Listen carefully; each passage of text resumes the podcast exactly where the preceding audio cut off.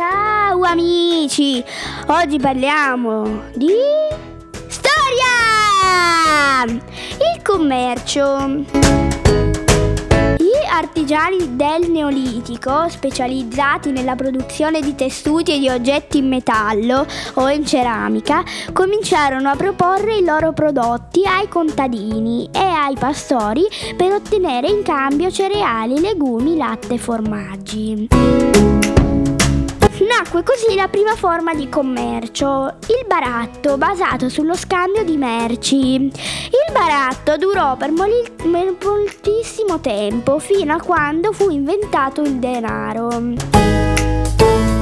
Quando gli scambi si diffusero, anche tra un villaggio e l'altro, gli uomini iniziarono a spostarsi via fiume, costruendo barche scavate nel legno dei tronchi degli alberi via terra, utilizzando animali come gli asini e i cavalli.